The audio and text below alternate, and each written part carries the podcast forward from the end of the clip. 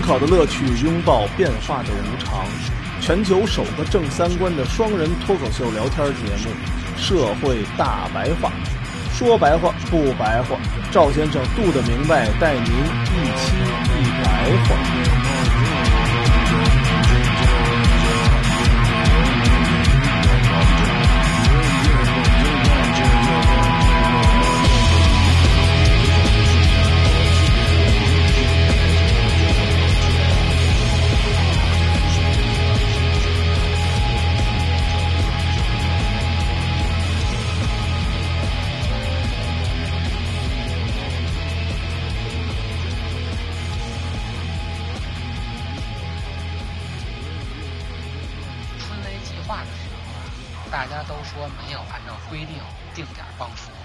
把该捐给女孩的钱给男孩了。嗯，这时候大家说之前说给谁就应该给谁，可是到发口罩的时候呢，大家又说呢应该按照最需要的原则来执行。整容医院是不需要的，但是呢，那个是一个定点的捐赠，人家就是要把这些口罩捐给整容医院。还有定点捐赠的，春节计划也是定点捐赠，就是我只捐给女孩嘛，定向捐赠嘛。如果我们只按一套标准的话，那其实只能错一个。如果春雷计划这个方法错了，它不应该给男孩的话，那红十字会现在的它按定点发放，那它就没有错。如果我们是就就这么说，就肯定一点问题对没有啊。如果我们按后一套标准的话，谁最需要我们把口罩给谁的话，那春雷计划那个没有错，因为人已经说了，我们通过调查，四百多个男生也是最贫困，也是最需要的。嗯，学习还好。为什么会出现这个问题呢？为什么这慈善法会这么写呢？其实就牵扯到善的本质的问题了。这个背后的原因呢，我先给大家举一个例子。嗯有人啊，在浙江省的孤儿院做了一个长期的田野调查。这个孤儿院呢，有八十人，嗯，百分之七十是三岁以下的婴儿，非常小的。百分之九十五是残疾。嚯、未被领养的大龄儿童都是智力残障或者肢体残缺。嗯，就正常一点、好一点都被领养走了。啊，对，就这意思。二零一一年六一儿童节上啊，这个福利院迎来了这一天第一批献爱心的三十多名志愿者，嗯他们同属于某市一家非政府组织的义工团体。嗯看到满屋的孤儿，志愿者们觉得很有趣，纷纷拿出手机和相机拍照。有嗯婴儿被闪光灯闪哭了，那可不是必须的呀。保育员便上前制止，嗯但志愿者质问为何来献爱心却不让拍照。也有志愿者把婴儿抱起来品头论足，探究孩子的性别和残疾状况，或问保育员这些孩子哪里不正常。嗯然后感叹他们身世可怜，不仅身患病症，还被父母遗弃。嗯这批志愿者还未离开，又有温州商会的数十名商人前来捐赠，放下礼物，他们催促着进了婴儿房参观，并要求和福利院儿童合影。其中一位突然搂住两个孩子，镜头里他笑容满面，而两个孩子一脸茫然，那可不是吗？那对吧？可不是吗？这不成了个大秀子吗？对，是吧？旁边的工作人员说：“这像不像我们平时去动物园抱两个动物拍照？”等到这个访客离开呢，被抱过的孩子因为突如其来的陌生人嗯，已经开始小孩儿嘛。放声大哭。嗯啊，保育员花了很长时间对他们进行安抚，过后还要打扫满地的垃圾。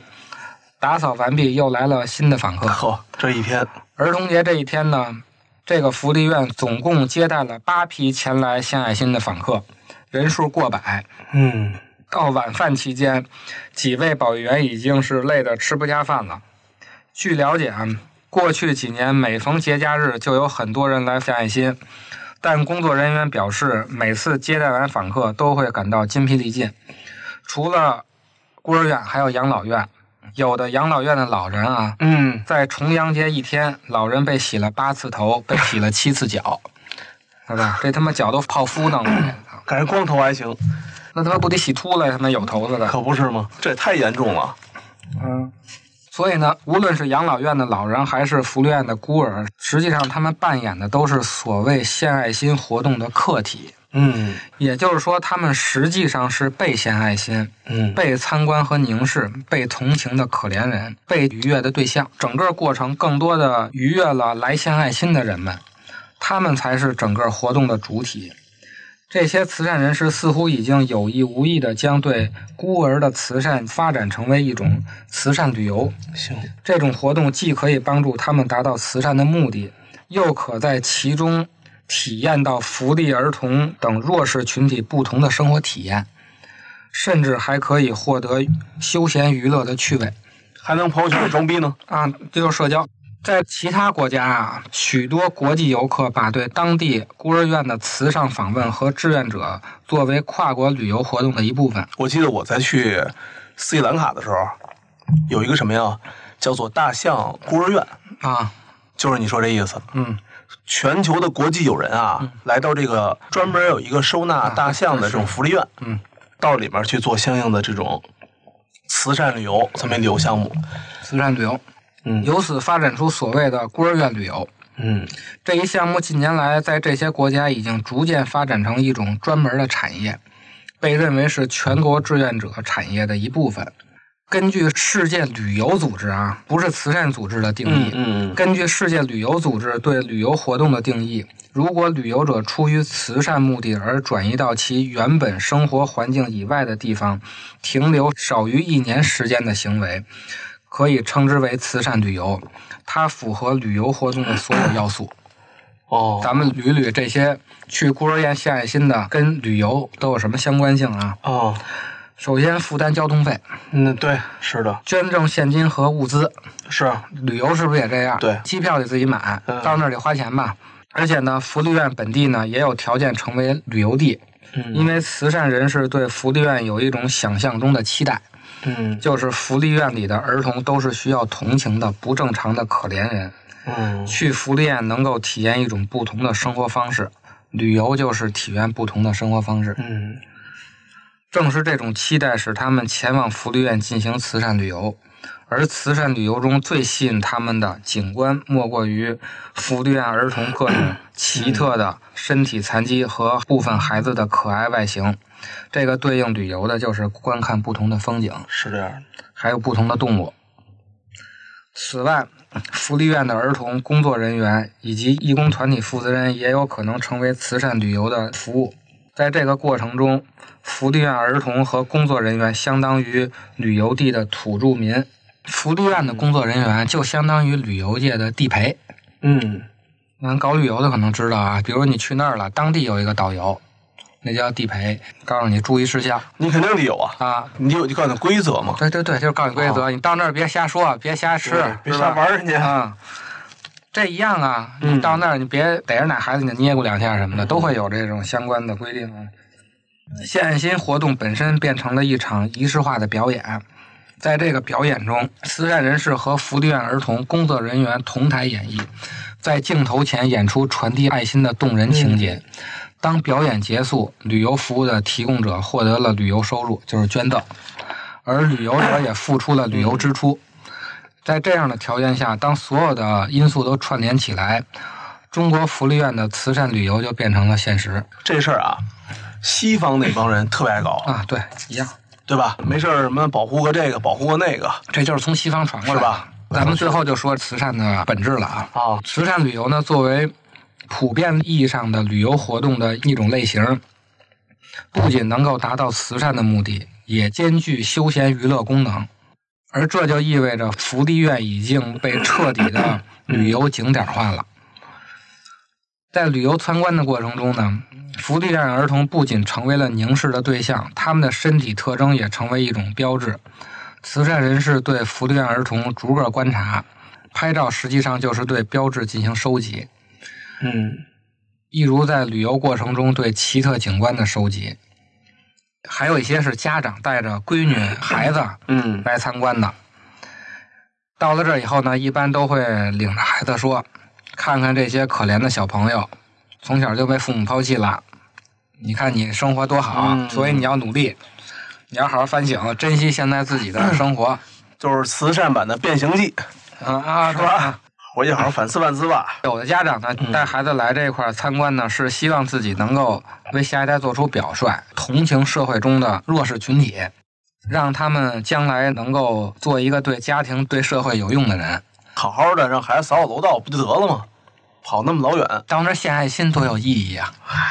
孩子能写作文了，以后谁评选个小班长什么的，是吧？哎呀，我这每天我每个月都去哪哪个献爱心，嗯，都去什么慈善机构，欢迎大家投我一票啊，是吧？这一套是吧？虽然啊，这个听起来特别正能量，但是这里头隐藏着一种结构性的歧视。福利院的儿童被认定成需要被同情的可怜人，成为了家长培育子女成为对家庭、对社会有用人的一个工具。也就是说，那些可怜的人是家长自身或者子女成为有用的人时必须的垫脚石。没有弱势群体作为参照对象，就无所谓强势群体；没有对家庭、对社会无用的人，就无法界定对家庭、对社会有用的人。是建立一个对立面嘛？啊，而且唯有强势群体才有权利去同情作为他们对立面的弱势群体。嗯咱们举这个例子呢，其实是要说明一个观点。美国有一个教授在一九八六年出版了一本书，叫《非盈利制度经济学》。嗯他对非盈利慈善的个人主义做出了一个经典的论述。也就是说呢，他从经济学的角度解释了我们为什么要献爱心。哦啊。他说呢，慈善公益事业的顾客是捐赠者，而非帮扶对象。即捐赠者的效用才是慈善事业的驱动力。这个教授呢，在慈善和个人主义、利他主义的关系中啊，他举了三种的心理机制。第一个就是一个人更乐于从自己的捐赠而非他人的捐赠中获得满足。嗯，有快感。别人捐一百块钱给一个需要帮助的人，肯定没我自个儿掏这一百块钱我高兴，嗯，这个意思。你看人玩游戏跟自己玩游戏不是不一事儿不一样啊。不是一事儿，嗯，对不一样。对，虽然你看人玩游戏也能通关。第二点是一个捐赠者或许在意整个受益群体的满足水平，但更享受自己的边际贡献带来的温暖的光芒。嗯这也就是去年的诺贝尔经济学奖在《贫困的本质》那本书中提到的现象是一样的。人们呀更愿意捐赠特殊的公益项目，比如教育类项目，或者残疾类，或者绝症类项目。但是对一般性的扶贫捐赠意愿就比较弱，因为如果捐赠个体的话，更能体现捐赠者的个人的作用。而且呢，一般性扶贫实在太贵了。是你扶不了一村儿啊。你说让全中国最低生活水平线以下的人全部脱贫，那多大的企业也做不到。这个只能通过国家层面。那这样呢，捐赠者的自我满足感就肯定没有前者来的那么 强烈。是这样的，他一算账，这玩意儿我亏了。所以，为什么要成立春雷计划呢？嗯咱们不管这个数据到底调研出是男孩辍学的比例高还是女孩辍学的比例高，如果你按一般性扶贫的话，你肯定是不分男女，从最那个最底层。但是呢，人们恰恰是更愿意捐赠那个特殊的项目。专项基金，专项基金。为什么有这么多专项基金的原因，就是人们更能从这种对特殊的公益捐赠中得到满足。还有一点呢，有些人是买入人格，嗯这买入人什么叫买入人格呢？买入人格啊，最简单的免费试用。为什么网上有这么多免费试用呢？不满意就退呢？啊，因为对对很多，人都有买入人格，他一旦使了这个产品，他就不自觉的夸这个产品好。呃，对，这就是我们总说嘛，现在要做 KOC 嘛，嗯，是吧？让消费者去为品牌说好话。他不使的时候，他不觉得这东西好；他一旦使了，他就一直说这个东西好。哦，这些买入人格呢，只要他们做出了边际贡献，就觉得应该给予慈善项目好评，那是理所应当的。哦，所以呢，如果我们仅从利他的角度去考虑慈善的话，嗯，最终的结果就可能是那个慈善旅游，或者就上什么哪个河沟里放一堆王八放生去。嗯，为什么春雷班最后的结果是给予记过处分了？对，挺严重的了。就是因为刚才上面那三项总结的啊，也就是说，慈善公益事业的顾客是捐赠者，而非帮扶对象。捐赠者本来是要捐女孩的，嗯，你没捐女孩，你捐男孩了。说实话，就是我花了钱了，你这个服务没服务到位，所以就得记过处分嘛。也是。我刚才假想了一下啊，如果我是一个女企业家，如果有些合适的项目，那我肯定会更倾向于，如果想捐个女生类的这种东西嘛，对吧？然后明年呢，人家再问我说你要不要再捐款的时候，人家也好跟我推销这个嘛，嗯，对吧？我们有专门是一个希望更多的贫困的女生能够自强，能够像您一样成为中国一样的女企业家，对，等等等等一系列的嘛。最后你给了一帮男孩儿，所以这个整个公益事业就是为捐赠者服务的。慈善本质是什么呢？卡内基在《财富的福音》中说呀，将财富用于慈善，实际上是一场竞赛，是和社会主义、无政府主义企图颠覆现有秩序的竞赛。也就是说，慈善其实是资本主义的遮羞布。恩格斯啊，特别早就说过，这种慈善资本主义实际上仍然是一种自私自利的基督教资本主义，它是把礼物当作商品，与贫困做交易。嗯，花在慈善上的项目，相当于购买别再来烦我的权利。所谓的爱，是那些明星活动慈善家们在给予他们没有的，或者是那些被给予者不想要的。这什么意思呢？对于大山里上不取鞋的孩子来说，他们要的是平等的师资力量。嗯，对，是这样的。你能上实验小学，我应该也能上实验。我也可以考，对吧？我也可以学英语。你能接触到这么多互联网的东西，最优秀的社会环境，我应该也能 接受到这些社会环境。而这些慈善家其实是给不了的，给不了的。他们只能给书包，对，或者盖一学校。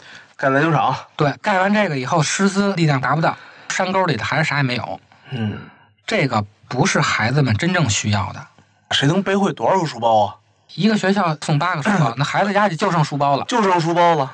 可能咱们一九八几年的时候，孩子缺个书包，这个时代人家都已经抖上音了，对不对？你还不是教一视频剪辑课呢？真的要觉得送书包有用的话，你怎么不给自己家孩子家里买一个书包呢？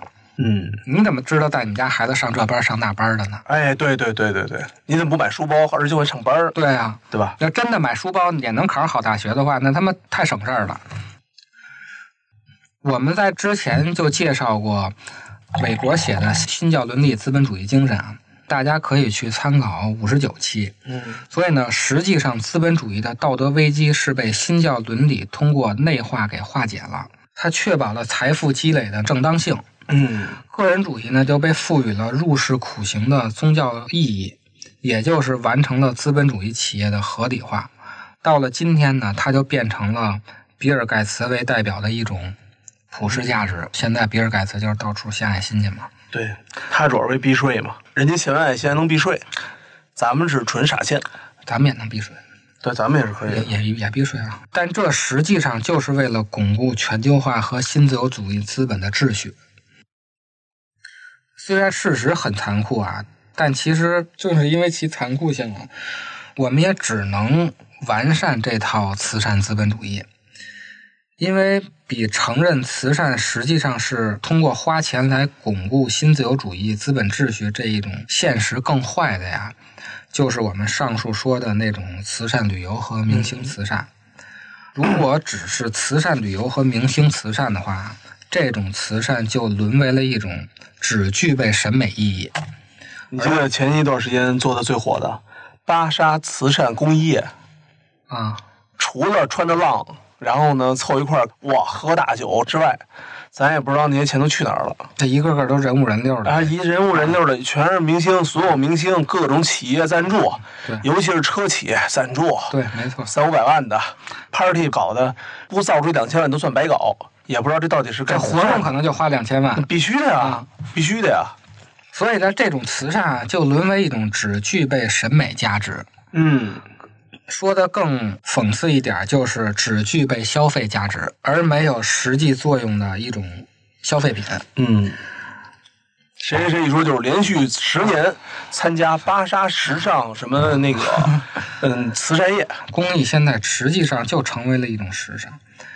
正是由于大众在社交媒体上与慈善家、演艺明星的这种互动表演，使得人们不再去考虑个人主义的经纪人假说在慈善活动中的作用，嗯只追求道德的纯洁，让慈善事业在现实中就更加的难以的展开了。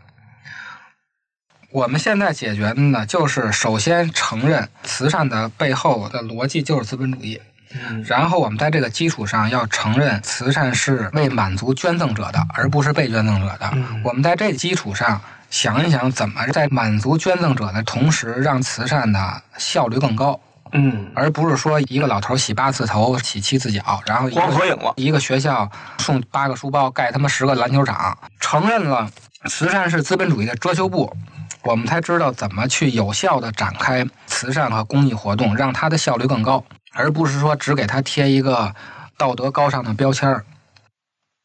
再给大家举一个例子，同红十字会同样出现的韩红，嗯，对对，非常火，韩红呢最近都累病了。我看那视频特别委屈，感觉对对，特别委屈。啊，都脱相了，我感觉。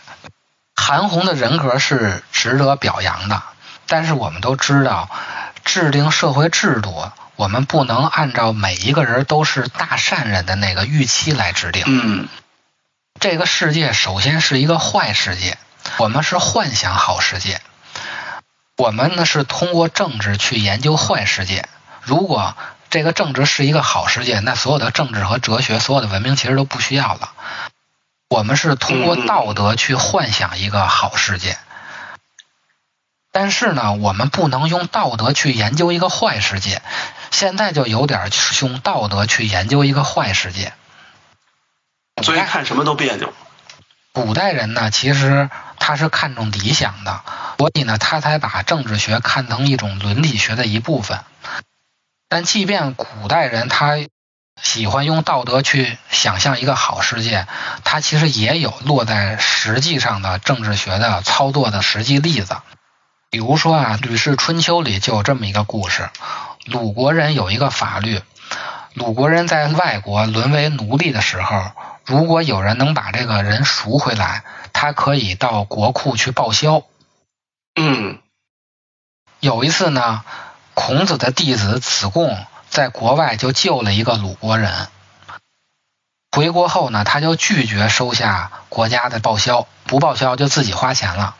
孔子呢说，如果你这样的话，从今以后鲁国人将不会从别国赎回奴仆了。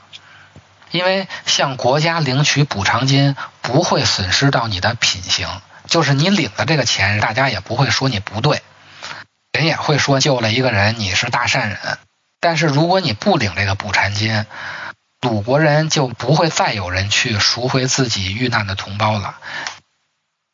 也就是说，你是一个善人，但是你不能保证所有的人都是大善人。有的人没有钱。他不可能倾家荡产去救一个别人。如果能给他报销的话，那不管他有没有钱，他都会去救那个人。虽然《吕氏春秋》不代表正统的儒家思想啊，但是它说明古代人很早就开始意识到实际的政治治理问题了。出了问题，我们不能希望所有的人都是韩红。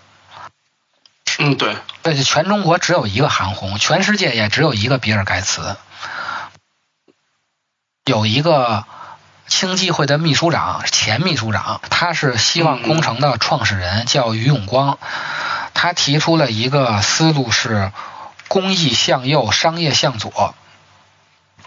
按照他的推算呀，目前国内的慈善组织和基金会系统中至少沉淀了两千亿。这些基金呢，大部分存在银行里，连投资理财都干不了。如果进行理财投资，这些资金本身就可以产生相当规模的收益，为公益项目输血。根据二零一六年中国慈善捐助报告显示啊，二零一六年中国接受内外捐赠款物共计一千三百九十二点九四亿元，其中个人捐赠呢是二百九十三点七七亿元，而沉淀在银行中的这些公益基金，就算按照最低的百分之五的保守收益计算，也可以形成相当于个人捐赠总额三分之一的收入，一年一百亿。啊！天哪！但是呢，正是由于我们用道德去规范的坏世界，导致实际上公益事业的效率特别低。我们与其培养更多的韩红，逼着那些其他明星捐款，现在还有那种网上专门贼着哪个明星捐多少的，列一表。哎有，这明星还没捐呢，赶紧上他底下留言去。哎呀，这种东西实际上还是不能提高效率。与其培养很多的韩红，我们不如想怎么让捐出去的钱更高效，同时呢减少内部消耗。不是说我捐出去一百块钱，一百块钱就完完全全百分之百到人家那人手里的，它中间是有手，它有各种，它有手续费的，手续费，什么基金什么的，蛮好的。美国的有的基金手续费能达到百分之五十，它不叫手续费啊，叫叫内部消耗的那个一个什么运营费，对，就对运营费，就是因为不是所有人都是韩红，下边那些具体分配的人，起码人得糊口吧。是的，比如说我是个基金，你好夸给我一万个口罩，我是一个大善人，但是我不可能一个人分这一百万个口罩去，那我得找一帮人来，人家凭什么帮我分呢？我哪儿找那么多志愿者去呀？再说有的人他并不是专业的，我找一个他是有道德理想追求的，但是他不知道怎么弄，我要找一个专业的人，人要没有那道德理想追求咋办？那天我躺床上前，我忽然想到那个咱们之前说的区块链了。嗯，我觉得可能区块链能解决这个问题。为什么呢？因为咱们之前不是说过，这个区块链是一个共享的大账本吗？它的特点不就是去中心化吗？那你去中心化以后，其实就没有中间的这个组织了，每一笔钱都能直接到达终端。我们也知道真正的那个人具体是需求什么，而且这个账本都是全民共享的。不需要什么政务公开什么乱七八糟，天天报我这儿捐那儿多少了，因为本身这个机制就是一个共享的账本机制，你买多少东西就花多少钱，你不买东西那钱也不会划走。啊，这倒是听起来像是一个像是一个说得通的事儿，是吧？没论证过啊，那天我自己在家床上想的。你一定论证不了，你就当了刘慈欣跟被窝里想想我就拍脑门想的。这么看呀，在实际操作上，徐永光的公益向右，商业向左还是有一定道理的。就是你这个商业不能完全的追求私益，因为如果这个整个大环境不行的话，您这狗屁钱也挣不了。所以你还是要去，不是吗？你还是要去负一些社会责任。但是落在公益上呢，不能要求每个人都有这种理想的道德追求。你要保证公益基金自己能赚起来。相比于。新教伦理的慈善资本主义啊，其实在我国还有另外一个跟慈善比较密切相关的，就是佛教，让人做好事嘛。啊，对，对吧？咱们在中国很多人也打着拜佛的名号、信佛的名号做慈善，但是他们做慈善的目的啊，大多数都是为了。下辈子过上好日子，对，能这辈子过上就最好。最好是这辈子过上，别下。万一要是这辈子没得成，那您别忘了，下辈子一定。那下辈子我我我积点得了啊。对，下辈子积了啊，别给我忘了。对，是这意思。或者就是临高考时候去雍和宫烧个香啊，就保佑不挂科，就这辈子最好。有一个什么得什么状元还是叫什么那个香，你知道那玩意儿吗？大盘香，还有专门这香。哎呦，有一个那个叫大盘香，哎呦，那叫什么名儿啊？巨大，就跟打金字塔似的，一圈一圈一圈的，你肯定见过，你见着就知道了。啊，当地好多庙里面啊，都烧那个。啊，祝我们家儿子得状元。所以最好不是下辈子，最好就是明天我是暴富。暴富。其实这恰恰和佛教的教义是相反的，这是典型的儒家思想。嗯，佛教常说的菩提心的最终的目的啊。不是让众生下辈子过上好日子，嗯，更不是让众生这辈子过上好日子，嗯。佛教的认为世界本身就是空的，是空性，是什么？是什么都没有。众生所在的世界其实是梦，嗯。发起帮助众生觉悟到这个世界不是真实存在的决心的那个人，就是菩萨。嚯，我们管这个过程叫度。我们看电影老说我渡你了，渡你了，度化你了，就是那个渡啊。咱们打个比方，就是现在咱们认为真实的世界是河的一头，嗯，真正真实的世界是河的另一头。真正真实的世界，它就是什么都没有。菩萨要干的呢，就是把众生从河的这头带到河的那头去。无论是做善事儿呢，还是讲法，其实都是渡河用的那条船。嗯但是你不能盯着这条船不放，嗯，他的目的是过河，不是坐船。对，目的是让众生解脱那种颠倒梦想，嗯，而不是带着众生划船。这划船就成了他妈的。那是龙舟的事儿呢。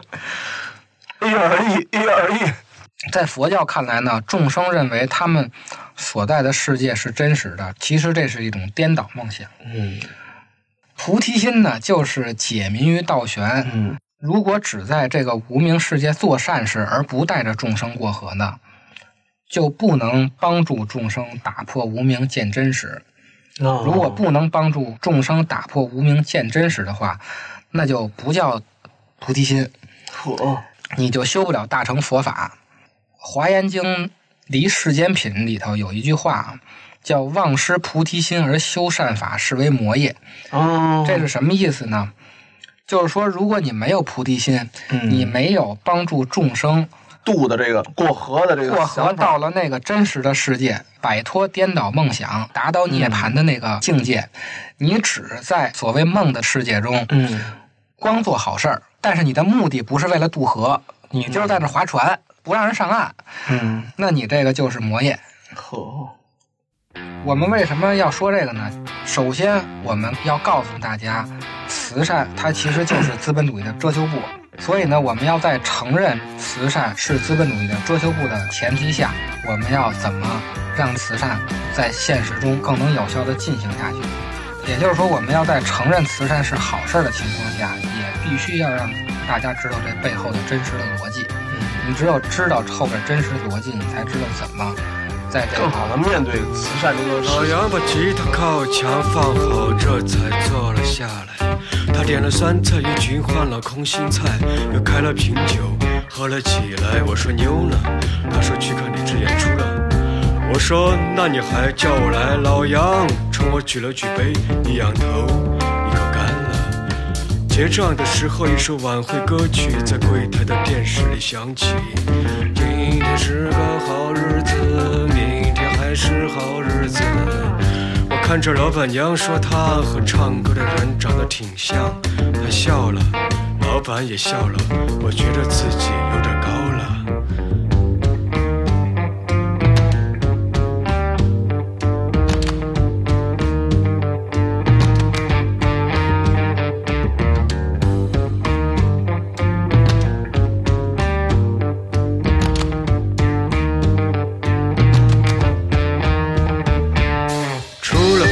店对面就是一排彩色的门面。我和老杨走进其中一间，两个女的站起来，熟悉的味道，熟悉的配方。我看看老杨，他眼睛一亮。我直指老杨，这是南京著名的摇滚歌手。又对老杨说，今晚只有一位女嘉宾跟你走。女的笑了，你会唱重金属吗？另一个女的说，你会唱飞得更高吗？老杨说，你们这里安全吗？重金属说，放心，我们老板上面有人。我说多少？微信还是支付宝？大家都笑了。